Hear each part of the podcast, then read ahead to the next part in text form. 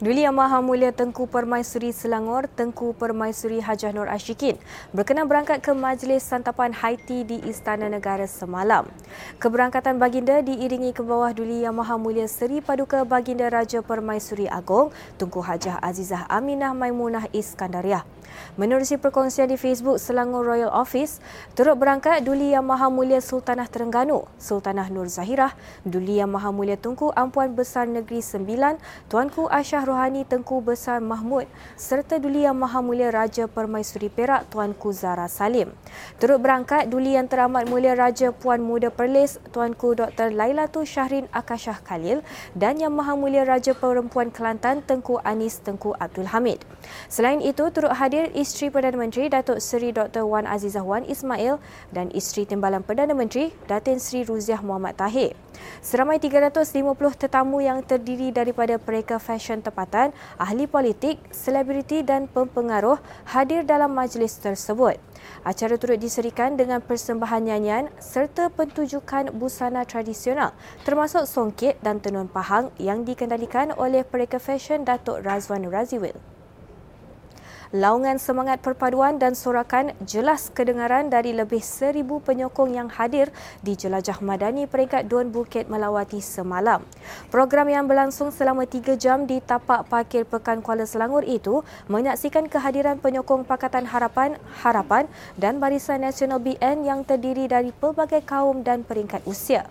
Turut hadir ialah Timbalan Presiden Parti Keadilan Rakyat Keadilan, Rafizi Ramli, Ketua Penerangan Keadilan Fahmi Fazil, Pengarah Strategi Keadilan Akmal Nasrullah Muhammad Nasir dan Pengerusi Harapan Selangor Datuk Seri Amiruddin Syari. Sekolah Jenis Kebangsaan Tamil SJKT Ladang Midlands Shah Alam yang diasaskan pada tahun 1908 kini telah dibuka untuk pendaftaran. Lengkap dengan kemudahan asrama, ia mampu memuatkan sehingga 200 murid selain turut menyediakan kelas tambahan, latihan sukan, kelas agama, kem kepimpinan, latihan yoga dan lawatan pendidikan untuk pelajar yang menginap.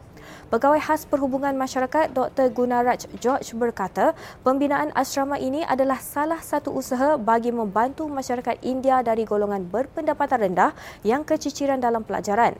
Beliau berkata demikian pada sidang media pelancaran asrama SJKT Ladang Midlands semalam.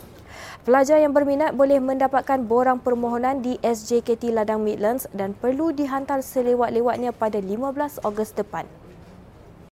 Uh, kita sedia maklum ada banyak keluarga B40 uh, yang anak-anak mereka tidak dapat mereka hantar ke sekolah, banyak ke- keciciran murid di sekolah dan sebagainya.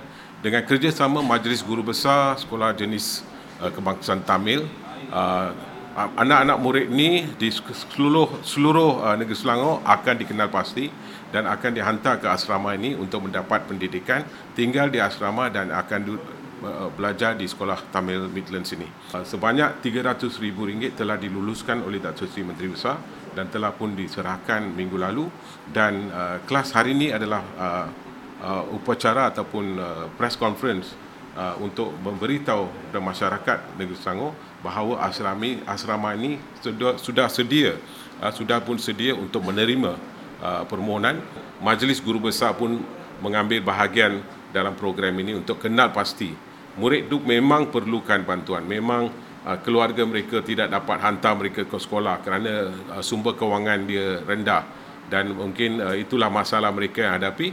Dan itulah hasrat uh, pihak kerajaan negeri dan juga LPS untuk memastikan uh, budak-budak anak murid ini diberi pendidikan.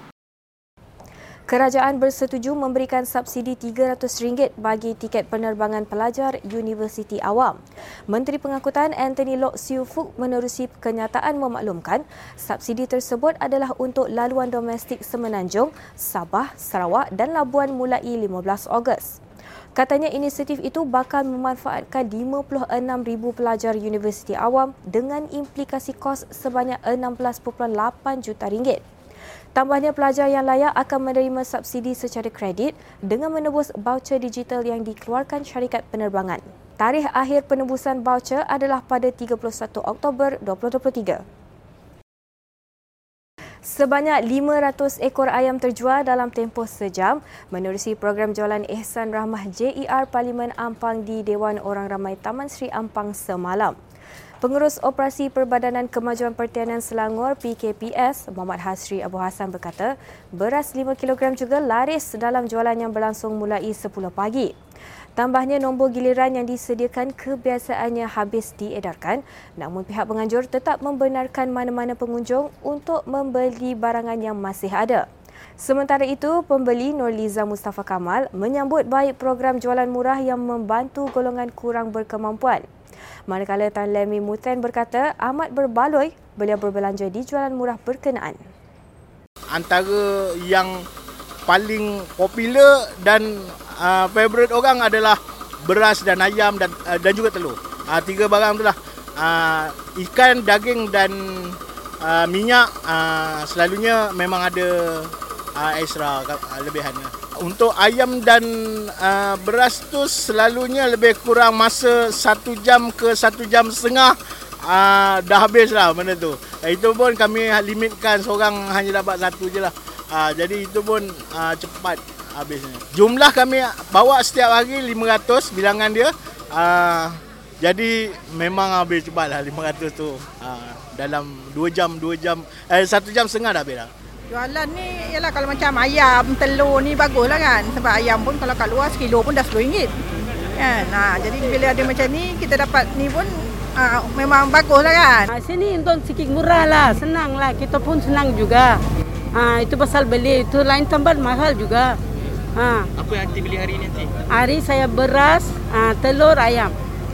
Compare dengan harga yang kat luar nanti kan kita tahu sekarang. Harga itu telur luar ha, 13 lebih tau. Satu kota 30, sini 10 ringgit murah juga. Senang kita orang beli tar saya tar kerja. Ha, itu macamlah saya senang. Beras pun mahal juga 15 lebih.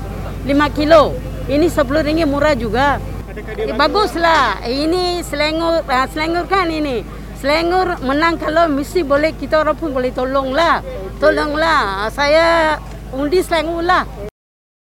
Sekian perkongsian semasa hari ini, terus layari platform digital kami dengan carian media Selangor dan Selangor TV. Thank you.